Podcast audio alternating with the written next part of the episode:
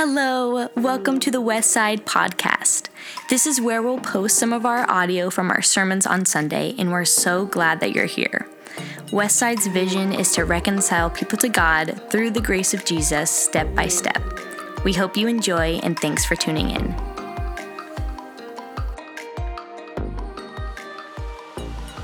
So like Gianna said, um, your church, for those of you guys who, who aren't familiar with me, maybe haven't met me, maybe weren't here last week, my name is Daniel Lanning, and I get the pleasure and the opportunity this week, and during the season of time, to be here as your interim pastor, because uh, there is no lead pastor of the church uh, right now in this moment, and so I get to kind of step over and just help out, provide some leadership. So it's a temporary thing. I'm just here to provide a little bit of oversight and help to the staff and just kind of like shore things up and help out wherever I can.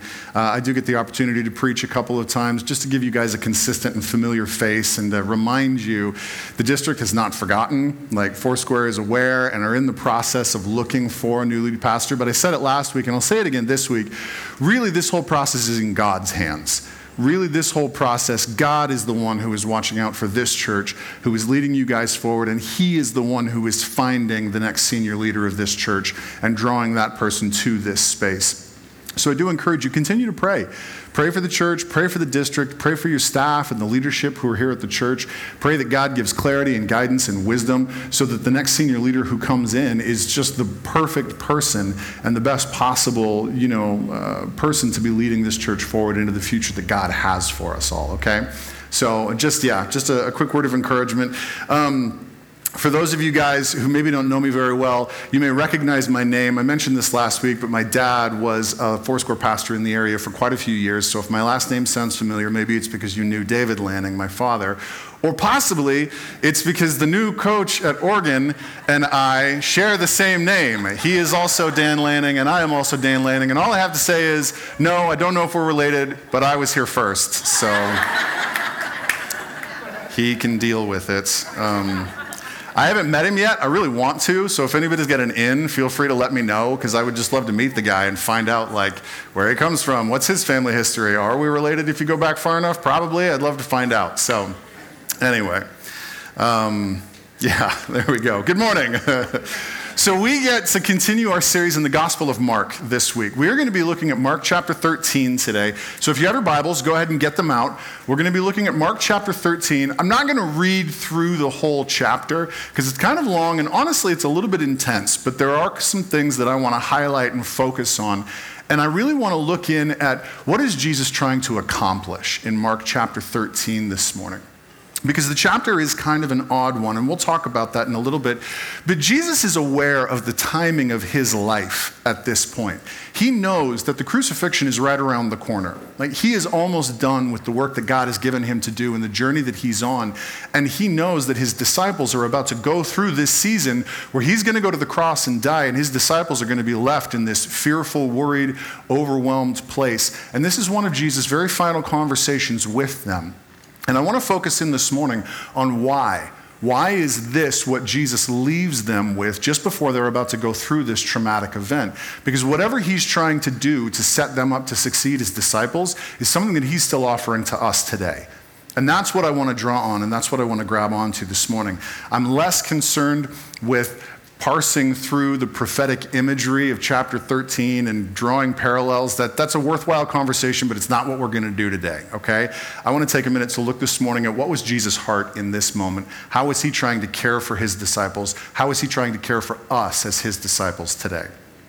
So as we continue this morning, would you pre- please join me in prayer as we cover the service today? God, I thank you for this opportunity to be here in your space. I thank you for this opportunity to be here as a church, as a body of believers this morning. God, bless this time as we get to be here. Bless this time. Open our ears, open our hearts. Help us to hear from you. And God, my prayer this morning, as, as Dan shared at the end of worship with that word he gave, Lord, I pray that you would fill our hearts with hope and with courage and with the sense of you are with us. As we look at the scriptures, we look at the world around us, there are lots of things that we could be scared of. But ultimately, God, life is less about the scary things and more about you. And more about keeping our eyes on you and drawing our hope and courage from you. So God, that's my prayer for this morning in this space, that you would be with us. Help us to experience what you have for us today. We pray these things in Jesus' name. Amen. Amen. So let's read together the first few verses from Mark chapter thirteen. Verses one through four kind of set the stage for what's going on here this week. And it says this: "As he was going out of the temple, one of his disciples said to him, 'Teacher, behold, what wonderful stones and what wonderful buildings.' And Jesus said to him, 'Do you see these great buildings? Not one stone will be left upon another which will not be torn down.' As he was sitting on the Mount of Olives opposite the temple, Peter and James and John and Andrew were questioning him privately. 'Tell us, when will these things be? And what will be the sign when all these things are going to be fulfilled?'" We get this interesting moment in the life of Jesus with his disciples and this fascinating conversation that flows out of this space. But step back and remember for a moment, okay, chapter eleven of Mark, we saw the triumphal entry, right? Jesus and his disciples come to Jerusalem. There's this wonderful moment where the populace welcomes him. They've got the palm branches, right? The kids were out there. It's Palm Sunday at church, doing the whole thing, welcoming Jesus into the city. They come in. There's a sense of excitement. There's a sense of anticipation. Chapter twelve records Jesus teaching in the temple, where he's communicating with the scribes and the Pharisees. He's teaching his disciples, and there's this sense of hope and, and, and excitement for the future. And now we come to chapter thirteen, and it opens with this conversation between Jesus and his disciples. And I'm reminded again that one of the things sometimes as American readers in the modern era from the West, it's easy for us sometimes to lose perspective on the, the mindset of the disciples and sort of what they were expecting from Jesus at this time. Because the Jews, for hundreds and hundreds of years, have been hearing these prophecies. It's recorded in Scripture. They've been hearing God talk to them and saying, there is a coming king. There is a coming deliverer in the line of David. You guys look backward, and David as this king represents this golden age in your history. And I promise there is another king coming who will sit on his throne and who will restore this kingdom to you. And the Jews, very naturally, anticipated and expected that this would be a very literal, real-world political kingdom. And for them at this time, there was a strong expectation on their part that the Messiah, that Jesus, was going to be this person who came in and politically, militarily set them free from the oppression of the Roman Empire that was ruling over them at that time. And throughout the whole Gospel of Mark and all the Gospels, there's this tension between Jesus and his disciples and the people listening, where he's constantly trying to correct these presuppositions. Because is Jesus' biggest concern the oppression of the Roman Empire at this point? No, it is not. Some of you guys who are familiar with the story of the Gospels already know he has much bigger fish to fry, okay? Rome is going to get dealt with eventually, right? Rome's going to get taken care of, and the, the people of Israel are going to experience something different. But in this moment, Jesus' work is far greater than that, far weightier than that, far more important than that. But it's tough for him to help the disciples sort of catch up and keep up with him. He keeps on telling them these things. Hey, look, we're here to deal with, you know, sin and the barriers between God and mankind. And the disciples keep going, you mean the Romans, right? You're here to get rid of the Romans and set us free so that we can be our own people and rule ourselves again. And Jesus keeps trying to redirect them and saying, well, yeah, kind of, but also no, not really. And this is another one of those moments for them right here, where they're in the Temple Mount. They've got this sense of excitement. And I have to assume that for the disciples, all of these threads are coming together. Jesus is in Jerusalem. They have the triumphal entry. He's preaching. They're looking around. And I have to assume that for them, there's this anticipation of them looking around going, is this it? Is this the moment? Are we seeing these things come together? Is Jesus about to do this thing? Is he about to proclaim himself the Messiah and the King? Is he about to start this happening so that we can be set free? And out of this space, one of them makes the, the well-intentioned comment about the city around them. He looks at the city and he says, you know, teacher, behold, what wonderful stones and what wonderful buildings. And Jesus looks around and like this leaden weight drops into the middle of this conversation. Yeah, do you see these stones? They are all going to get torn down. Not one is going to be left upon another.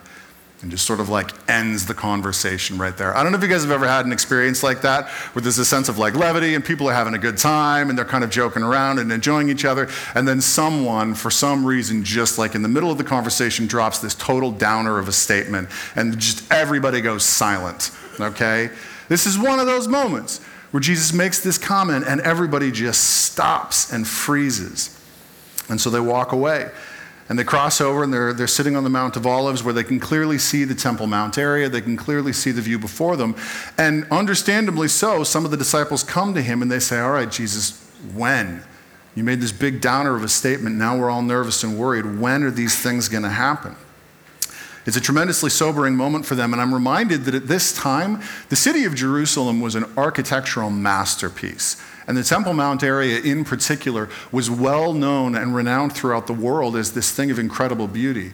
See, there was this king, this Roman-appointed king called Herod the Great, who came just before Jesus' time. And Herod the Great was fanatical about pouring money and resources into the nation of Israel to build up all of these architectural wonders. He wanted the nation, and Jerusalem and the Temple Mount area in particular, he wanted them to be beautiful. And he wanted his name to be historically associated with all of these works and these wonders. Well, success, okay? He accomplished that. And it's interesting to note and to look back and to try and get a scope of what did the city look like at this time, because it does, spoiler alert, it does get destroyed later in a military conflict. The city of Jerusalem, as we know it today, retains almost nothing of what Herod built. A little bit of a commentary on his life, okay? But at that time, we do have some of, interestingly, some of the foundation stones underground, underneath the Temple Mount area, are the original stones from his time. And just to give you a sense of perspective on what things may have looked like, there's a stone called the Western Stone at the bottom of the wall. It forms part of the base and the foundation of the Temple Mount area. And this stone block is built into the wall. Single, one single stone block is forty-four and a half feet long and eleven feet high. One block. And in fact, archaeologists don't know how deep, how far back it goes, because it's built into the wall, and they'd have to tear the whole Temple Mount area apart to figure out how big it is. Now, I don't know if that's the size of the block that this disciple's pointing at when he makes this comment, okay, because this is a foundation stone, it's deep underground, but that's same builders, same era, same architectural improvements at that time. This is the kind of scope of what King Herod did at that time, what he was able to build. Jerusalem was an impressive masterpiece, and that's exactly what the disciples are looking at when they have this conversation, when they say this, and this is exactly what Jesus is pointing at when he's saying, all of this is going to come to ruin. And so they're now sitting at the Mount of Olives having this conversation. And this is what we get for the rest of chapter thirteen, this unpacking where Jesus starts to answer their question. Let me tell you when these things are going to happen and what it's going to look like. It's often called the Olivet Discourse, or sometimes the Little Apocalypse. And I'm not going to read the whole thing this morning because it's pretty long and it's pretty intense. But like I said, also, my goal this morning is not to focus in on the details of the prophetic elements, but to focus on what was Jesus' heart. What was his goal in the middle of this? Because Jesus does something here that we don't often see him do, okay? He gives a sort of apocalyptic, prophetic prediction. And that's a little out of character for Jesus, but it's not out of character for the Jewish uh, mentality and the Jewish dialogue at the time. This is one of the little oddities that we as Western readers, we come to a section of scripture like this and it feels very, very unfamiliar to us. See, apocalyptic literature for them was an actual style of dialogue and literature at that point. You could sit down and intentionally write an apocalyptic book if you wanted to. It was a style of literature. And one of the easiest corollaries that we have today is in like movies or television shows. You know, that you have movie stereotypes or tropes or whatever, that if you sit down to watch a movie, you can pretty quickly know what kind of movie you're watching usually, right? That you can ask a couple of questions. If it's a romantic comedy, okay, it's going to involve some, some laughter, but it's going to be some variation on boy meets girl, boy loses girl, boy gets girl back, right? Some twisting of that formula, and it even becomes like humorous at a point because you can kind of look at your watch and go, oh, it's about time for them to break up or something like that, okay? And every movie, every storytelling medium has those kind of themes like that. If it's some sort of epic adventure movie, then it's going to be a twist on the classical, you know, hero's journey from Greek mythology. And the soundtrack is probably going to be composed by Hans Zimmer or whatever. If it's an action movie, you know, it's going to be light on character development. There's going to be lots of gunfights and car chases and explosions. You, you kind of use these stereotypes, these tropes, to know what to expect from the story that's being told to you. And at this time, apocalyptic literature was exactly like that. It was a style of literature, it was a kind of storytelling and talking that the Jewish people, the disciples, would have been very familiar with. We don't have a good modern day corollary to it, but it would have been very familiar to them. Um, my family, I grew up loving the eighties T V show, The A-Team. Yes! Anybody here familiar? A few fans. The older I get, I turned forty-two this last week, which I know is not technically old, but it's older than I feel, right? Isn't that the way it goes for everybody? And the eighties was was obviously the decade I grew up in. It was my childhood, and the A-Team was part of my childhood. But I realize now, by modern standards, it's kind of ancient history um, a little bit. But I loved that T V show, and my parents used to make a joke that you could set your watch by the A-Team and what was happening in the episode, that the first X number of minutes would be spent presenting the problem, and then they would come up with a plan, and then things would go wrong, and then they would redeem the plan, and then there would be some sort of giant fight and lots of explosions. Nobody would die or even get hurt, and then it would all get resolved, and they would wrap it up in the end by the end of however long the episodes were, right? And as Jesus sits down with his disciples, there's an element of this going on. He is leaning into some stereotypes. He is leaning into some imagery that they're going to be used to.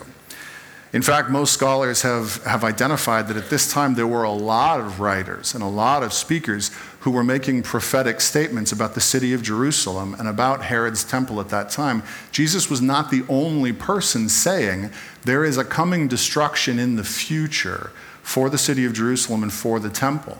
And so when Jesus talks to his disciples, some of his dialogue is familiar to them. Some of it is things that they have heard before, that other writers have said. It would not be totally unfamiliar. But whatever is inspiring the style of the dialogue, the picture here remains the same. There is a destruction coming that Jesus is pointing toward. This whole chapter is one that's describing a future filled with hardship and danger and even of ruin.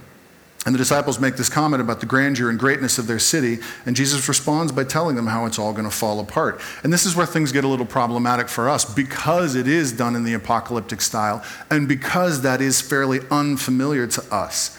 And so when we read a section like this, it's actually pretty easy for us to come to it in sort of an unhealthy way. In fact, some of you are already squirming in your seats a little bit because you're looking ahead in the chapter thinking, man, where's he going with this this morning? Are we going to talk about... Because maybe some of you have had some bad experiences with sections of Scripture like this before. And I get it. I understand it.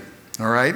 There are portions of the Bible, the last half of the book of Daniel, most of Ezekiel, this chapter in the Gospels, the book of Revelation, and they all look forward to the future and deal with some of these pictures of hurt and of loss and of coming destruction. And those things aren't necessarily easy to process or easy to contextualize. So I have a question. Who here, talking about movies, stereotypes, and tropes, enjoys like apocalypse movies or post-apocalyptic movies like Mad Max or Road Warrior or the Book of Eli? I'm a fan of those as well. I really enjoy these. Now, follow-up question, okay, who here would want to live in that future? There are, oh, that's surprising. There are fewer hands for that one, okay? There's a reason for that, because when it's just a story, when it's just a fantasy, that's one thing, and it appeals to us in a particular way. But if I'm looking at it, anticipating it being reality, that's a very different interaction, okay? I was a youth pastor for a long time, and I remember my, my high school boys were obsessed with the idea of the zombie apocalypse that they were convinced was going to happen one day. And there were all these high school boys planning and plotting how they were going to respond to the zombie apocalypse. And I remember being at a stage in my life where that kind of thing appealed to me as well. But at this time where they were talking about it, I was starting to have kids. And I had little kids at home. And all of a sudden, the idea of a zombie apocalypse was far less appealing to me when I was like, man, how would I take care of my family if there were zombies everywhere? And all of a sudden, the idea of that being a possibility was far less attractive than when I was just like, yeah, I'm going to find a truck and we're going to take over a Bimart and we're going to save ourselves and, right? I don't know about you guys, but these were serious conversations that many, many hours were poured into at one season of my life. I have a book at home on my shelf called How to Survive the Zombie Apocalypse. But I still, I haven't read it in quite a few years, but, but I still have it. It's still appreciated. But we come to sections of Scripture like this, and that tension is there, isn't it?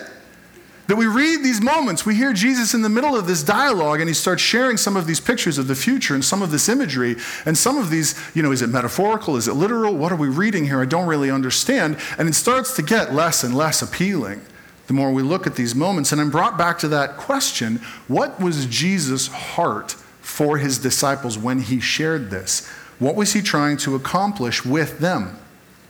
And as I was getting ready for this for this message this morning, I was reminded, you know what, I think there are some ways that we tend to approach sections of Scripture like this, some responses that we have that Jesus did not intend for his disciples. And so I want to identify a few of those this morning. The first thing, and this personally for me, especially as I get older, my default is when I read stuff like this or when I hear about sort of like apocalyptic things in the news, my default is to get overwhelmed and freaked out and then to stick my head in the sand. okay? I don't know if there's anybody else who responds that way.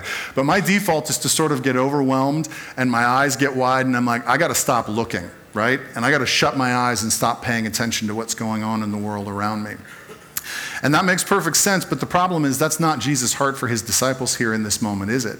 He doesn't want them to get overwhelmed and paralyzed by fear. He doesn't want them to stop paying attention. In fact, part of his encouragement at the end of chapter thirteen, he says, stay awake, stay aware, stay alert.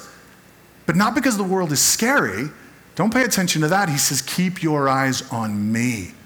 Stay awake, stay aware, stay alert, because God is good. And he is faithful in the middle of the things that are scary.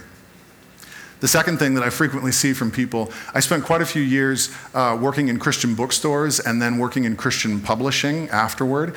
And one of the things that Christian authors love to do more than anything else is solve the riddles of Scripture. Okay? They love to take moments like this and look at this prophetic imagery and figure it out and unravel it. The number of books that I have seen published that claim to have unlocked the secrets of the book of Revelation and to know exactly what God's plan is for the future is far too high. There are too many authors who are like, I've got it figured out. I know where this is going. And I don't know where that comes from. If it's our desire for like certainty in life, or there's a sense of security, or we just love knowing secrets that nobody else knows. I'm not sure what inspires it, but that is clearly not what Jesus had in mind in this moment for his disciples, was it? In fact, he tells them, he says, nobody's going to know. Verse twenty-eight, now learn from the parable of the fig tree. When its branch has already become tender and puts forth its leaves, you know that summer is near. Even so, you too, when you see these things happening, recognize that he is near, right at the door. Truly, I say to you, this generation will not pass away until all these things take place. Heaven and earth will pass away, but my words will not pass away. But of that day or hour, no one knows. Not even the angels in heaven, nor the Son, but the Father alone. So do you think it was Jesus' intention that his disciples would hear that encouragement and go, oh, he wanted us to figure this out? He told us no one's going to know the day or the hour, but really he wanted us to know the day or the hour. We're going to get this sorted out, okay? That's not Jesus' heart in this moment. That's not where he's trying to go. He wants them to see these things as they happen and then to recognize God's handiwork behind them. He wants them to identify these events and to trust and to be established in their understanding that God is in control. The third thing that we'll often do with sections of Scripture like this is that we'll turn them into a tool for leveraging people's fear. And this is one that bothers me the most as a pastor and as a leader. And I find sometimes myself slipping back into this space, but using scriptures like this as a way of like motivating people to get about the work of sharing the gospel because you need to be afraid of something, okay? And I don't, I don't love that for a variety of reasons, but primarily because I don't see it in Jesus' heart here. When Jesus talks to his disciples, when he's trying to motivate them, when he's trying to, to spur them forward toward sharing the gospel, do you know what Jesus uses to motivate his disciples? He uses love. Over and over and over again. How does the conversation at the Last Supper go? You, they will know that you are my disciples by your fear of me. Is that how it goes? No, they will know that you are my disciples by your love one for another. That's what he reminds them. And there's this temptation when we get to moments like this to try and say, Jesus is coming back, get ready, because we're all going to get graded at the end, and you make sure that you don't fail. That's not his heart in this moment. That's not the direction that Jesus is going in this space. Jesus was trying to fill his disciples with a sense of his imminent return and his imminent coming back, but not as a way of filling them with fear. He wanted them to be moved by love. I'm a parent now. I have three little kids. My, I have an eleven-year-old, a ten-year-old, and a seven-year-old. And, and I love my children. They're obviously amazing. But sometimes my children are absolutely infuriating as well. Can I be honest about that for a moment? Some of you guys have kids. Some of you don't have kids. But this is just the way that it's happened for me. And I find that one of the difficulties in my life is trying to motivate them to do what I want them to do. Am I the only one who struggles with this? And I wrestle with this tension sometimes, right? Because for me, in my unhealthy moments, there is this strong temptation to motivate them through fear. I don't know if anybody else has ever wrestled with this. I'm a big guy, right? I'm six foot four, I weigh about two hundred fifty pounds, okay? I'm not small, and I can be loud and a little bit scary if I want to be. And there are moments where I am deeply tempted to stand there and yell at my kids and try to be an intimidating presence to scare them into brushing their teeth or going to bed or whatever the nonsense is that we're supposed to be accomplishing that day, right? And if I can step back and be objective about it for two seconds, I'm like, that's dumb. Why would I do that? Because at the end of the day, what do I want my kids to feel toward me? Do I want them to be scared of me, or do I want them to love me? I want my kids to love me. I want my kids to feel safe with me and in my presence. And I want them to be obedient and do what they're supposed to do. But on the other side of that, I do not want them running away from me. And the heart of Jesus here in this moment as he speaks to his disciples is very much the same. He is not interested in scaring them away from God. He is interested in drawing them closer to God's heart and keeping them in this space of health. So I'd like to caution you this morning, if you're reading one of these sections of Scripture, this one or anywhere else, and you find yourself wrestling with any of these areas and getting drawn into this stuff, maybe slow down for a second and talk to God and pause and say, God, help me to understand this well. I'm starting to get overwhelmed. I'm starting to get scared. I'm starting to feel motivated by fear. And take those things to him and ask for his guidance and for his help.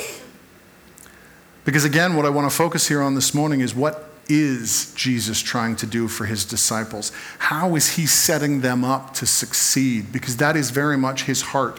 He knows what's coming. His death is right around the corner. And he's aware that his disciples are going to have to struggle through that season of life, and it's going to hurt and it's going to be hard, but he wants them to navigate it well. He wanted to give his disciples something for the moments that were ahead, and that's the same thing that he wants to do for us today. His crucifixion is coming, and he knows that they're going to need help. He knows they're going to need to be prepared. And he knows that their future is going to be filled with many good things as well. But he also knows that after the crucifixion, they've got a lot ahead of them coming, don't they? They're going to be arrested because of him. They're going to deal with legal repercussions. They're going to be un- they're going to unjustly have to stand trial before the religious leaders of their day and even before some Roman officials. They are going to live to see wars and military conflicts. It's about thirty-three years after this point in Jesus' life that there is going to be a war that starts between the nation of Israel and Rome that is going to result in the city of Jerusalem being conquered by the general Titus, and he's going to burn it to cinder and ash, and he is going to tear all the stones off of each other. And that prophetic prediction is going to come true. And Jesus knows that his disciples, some of them, are going to live through that season of time, and he wants them to be ready and prepared. And so what does he tell them? What encouragement does he give them? He says, don't be misled. Keep your eyes on me. Watch me. Focus on me. There's going to be a lot of distractions, a lot of voices that try and say, hey, over here, over here, pay attention to me, but keep your eyes on me.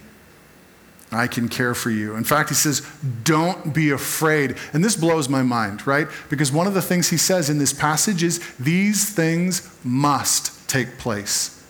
They have to. It's part of the plan that God is moving everybody toward. They're there for a reason. They're accomplishing a purpose. And he says, don't be afraid. You can see them happening and know that God is at work, that God is in control. And then he says, don't worry in the midst of persecution, because the gospel is going to spread to the world as a result. In fact, Jesus even promises that God is going to shorten the time of destruction as much as he can so that it will only be as long as it needs to be. And he promises, Jesus says, behold, I am telling you all this in advance. I'm preparing you so that you will know I am with you in everything that happens. These are the encouragements that he hands to the disciples in this moment. He's not doing this to scare or overwhelm them. He tells them not to be afraid, that all these things have to happen so they can rest in him, so that they can trust, so that they can have a degree of peace in the middle of it. They can look back at this conversation and say, you know what? Jesus called it. He told us these things were going to happen. He prepared us. He is still in the middle of this. Maybe he really is paying attention, and maybe it really is going to be okay. And that's when I'm reminded that Jesus also spoke this for us as well. He knew we were going to be reading these scriptures, scriptures thousands of years later. He knew that many of the things that he talks about in chapter thirteen were still in our future. This is one of the dilemmas of biblical prophecy, right? If you spent any time looking at this, that understanding the timetables are difficult. Some of these things were for the disciples, for their time, for their future. Some of them are now in our past, but some of these prophetic predictions have yet to come true. And trying to figure out what's what and what has happened, what's yet to happen, what is happening now, there's some fruit to be had in that conversation, but it's not the one we're having this morning, right? What was Jesus' heart for the disciples? What is his heart for us? I'm reminded that we as people have this tendency to respond to sort of like big ticket fears with a degree of like, Uh, where I, I don't know about you guys, but you know, there are plenty of conversations, and I know that every generation has had their version of this conversation, but some spin on what's the world coming to, right? We look around at gas prices, or we look around at grocery prices, or whatever it is, and we're like, oh gosh, things to be used to be this way, or things used to be better, and what's happening to the world. And there's this, and I'm not saying don't do that necessarily, but if I have to choose between nervous hand-wringing and restful trust in the providence of God and in the work that he's involved in, I know which one of those two options sounds better to me. I would rather be at rest in the peaceful knowledge that God's hands are all over the details of my life and the details of this world. He is at work, amen? And none of this is out of his control, ever, not once. God knows what he is doing, and he's bringing us along for the ride. Take heed and stay alert, not because the world is scary, but because God is good and he is in the middle of the details of our lives. Be diligent in the things that he's called us to, not because he's coming back to grade us, but because the world that he created is worth caring for. And because one day he is coming back to reclaim it completely. And folks, I want to be part of that. I want to join him in that season of life. I want to participate in that future and in what he's doing. As we start to close the service today, I'd like to invite the worship team. Dan, if you guys want to come back up. But let's not forget, he talks about the hard stuff, because he knows that's what's going to cause the disciples to doubt. He knows that's what's going to give them pause. But their future is not just hard stuff, is it? Their future is also filled with joy. It's filled with God's presence. They're not far away from the events of Acts chapter two, where the Holy Spirit gets poured out and they get filled and God moves powerfully. They get to participate in that. They get to see the spread of the gospel across the entire Roman Empire and the joy of participating in that process with God. They are going to get to see the faithfulness of God demonstrated in some powerful ways. And ultimately, they get to witness the glory of Jesus' resurrection firsthand. Folks, we believe in a God who is still in the business of resurrection. Amen. And even though our lives can seem overwhelming and fearful sometimes, and often scary, we believe in a God whose resurrection power is still at work and is still in us and moving through what we say. Paul encourages us in Philippians chapter four, be anxious for nothing, but in everything by prayer and supplication with thanksgiving, let your requests be made known to God, and the peace of God, which surpasses all comprehension, will guard your hearts and minds in Christ Jesus. That was what he wanted for his disciples then. It's what he wants for us now. Amen.